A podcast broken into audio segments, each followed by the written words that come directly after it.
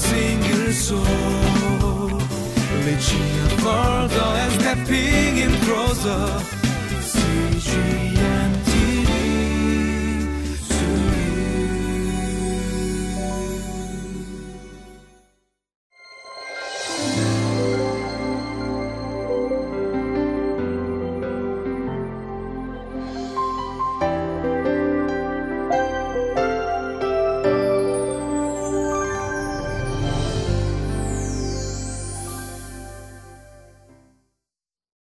Welcome to Living Life. I want to begin today by asking everyone a very generic question. How is everyone feeling today? I'm sure if someone asked you this on the way out today, you'll probably answer with a very generic answer. I'm fine. All is good. I'm okay. But I want to ask you one more time. How are you truly feeling today? Is your life full of worries, or are you content? Are you sad? Are you hopeless? Or are your life full of joy, and are you content? I don't know what you are coming here today with, but I do know one thing, that if God is with you, that you'll be able to feel the joy and peace that comes by standing in His presence. Psalm 122 is a psalm of that joy, it's a psalm of peace. It's a psalm that pilgrims sang when they arrived to Jerusalem, finally able to stand in that city. And their joy didn't come just because they finished a long and arduous journey. Their joy didn't come because they were able to finish and have this achievement. Their joy was there is because they were able to stand in the presence of God at the temple and to be able to worship Him.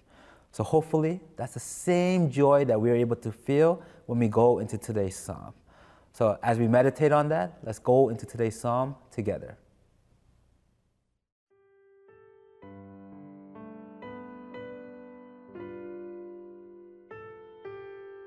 Psalm chapter 122, verses 1 through 9. I rejoiced with those who said to me, "Let us go to the house of the Lord." Our feet are standing in your gates, Jerusalem. Jerusalem is built like a city that is closely compacted together. That is where the tribes go up, the tribes of the Lord, to praise the name of the Lord according to the statute given to Israel. There stand the thrones for judgment, the thrones of the house of David. Pray for the peace of Jerusalem. May those who love you be secure. May there be peace within your walls and security within your citadels. For the sake of my family and friends, I will say, peace be within you. For the sake of the house of the Lord our God, I will seek your prosperity. It doesn't matter where you are in Israel. If you're going to Jerusalem, people always say that you're going up to Jerusalem. There are actually two meanings behind that. One, there's a literal meaning. Because Jerusalem was built on a hill, it was up on a mountain, you're literally going up to Jerusalem. But there's also a spiritual aspect as well. It means that when you're going to Jerusalem, when you're ascending to Jerusalem, it means that you're also ascending to meet God who is present there. In Psalm 122 today, it begins by saying, I rejoiced with those who said to me, let us go to the house of the Lord. Our feet are standing in your gates, Jerusalem. The psalmist rejoices because he's finally reached his destination, his final destination, Jerusalem. Each step going there, it had this great anticipation, finally culminating in the joy of arriving and being able to stand in the gates of Jerusalem. And once everyone arrives in Jerusalem, what do? They come together in praise and worship. In verse 4, it says, all the tribes will go up to Jerusalem in order to praise the name of the Lord. It means that for all the pilgrims, the goal, the number one goal, was to go there, come together to praise and worship God. They were often there during those feasts that they would hold in Jerusalem. And that's why they were able to write this psalm and to be able to sing this psalm on their way there. All those feasts, it culminated in worship to God. We are called, each and every one of us, to worship God in our lives. Worship is not just coming to church, but it's also an attitude. It's an attitude of surrender to God. It's a spirit of surrender to God. And you could do that alone, you could do that in groups, but there's already something special when the people of God come together as a community to worship God. You know, recently for the first time ever in our church, we held a special retreat, not for our youth, but for our younger children as well. Our 4th, 5th, and 6th graders, for the very first time, they went on their retreat on their own, away with the parents, away from the older children as well. And our parents, they were so worried. They asked so many questions. What are we going to do? What's going to happen?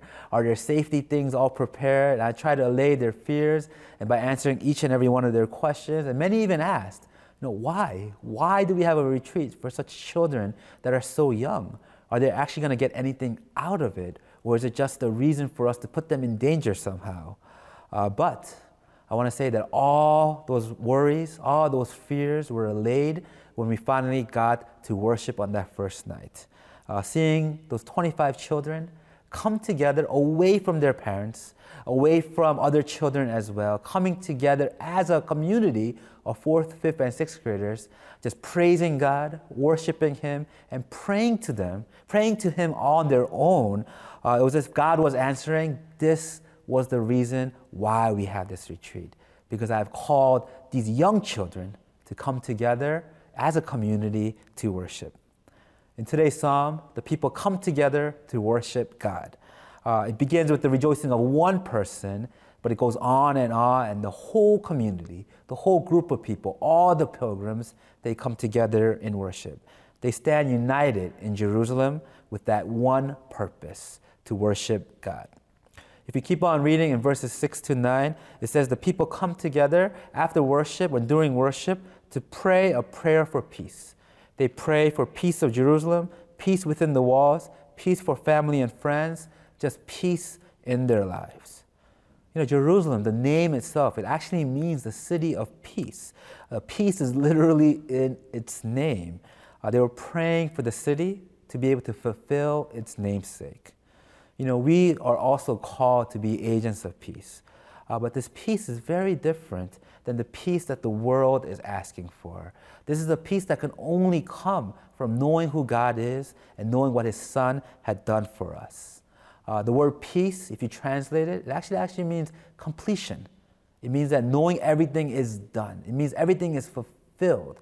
And that is why we are able to have this peace. It's not a peace that's based on anything of this world, but it's a peace that Scripture says transcends all understanding, because this peace comes from knowing who our Lord and Savior is. You know, we live in what I like to call an if-only world. If only. You know, if only I have this, then I'll have happiness. If only I have this, then I can have true peace in my life. If only I get this job. If only I'm able to marry this person, if only I'm able to get this raise or get whatever that I want, if only that I'm able to attain these things, then I will have peace. But that's a misunderstanding, because once we get those things, we go on to the next if only.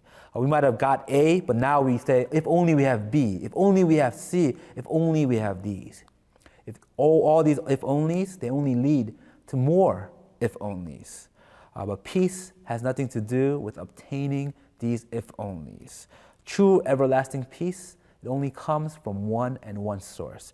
It comes from the one who says, peace I leave with you, my peace I give you. I do not give to you as the world gives. Do not let your hearts be troubled, and do not be afraid. Now, these are the words of Jesus Christ to His disciples. It's peace that truly transcends all understandings and all situations and all contexts. It's peace that comes from knowing our Lord and Savior. Now, that's the peace that is promised to us today. And as long as we know and rely on Jesus Christ to be our Lord and Savior, it doesn't matter what comes our way. It doesn't matter where we are. We'll always have this true everlasting peace in our hearts.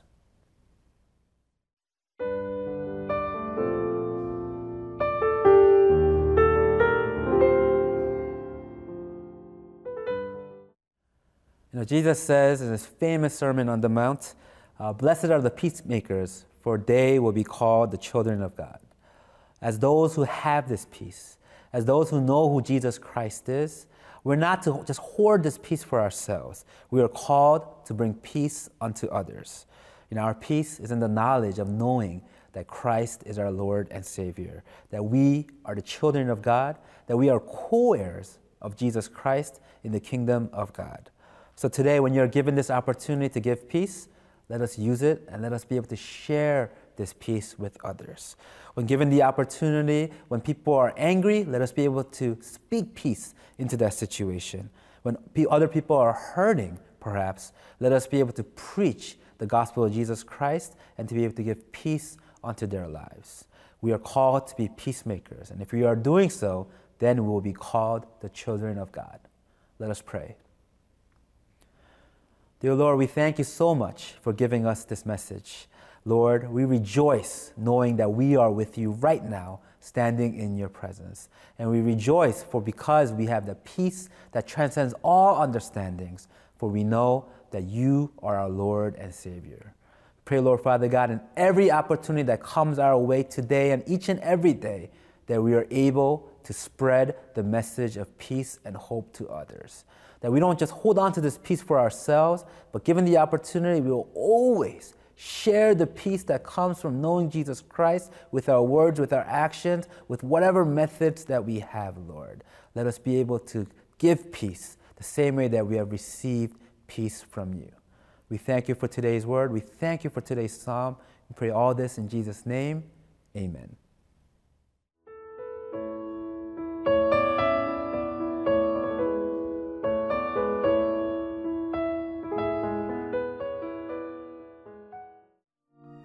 이 프로그램은 시청자 여러분의 소중한 후원으로 제작됩니다.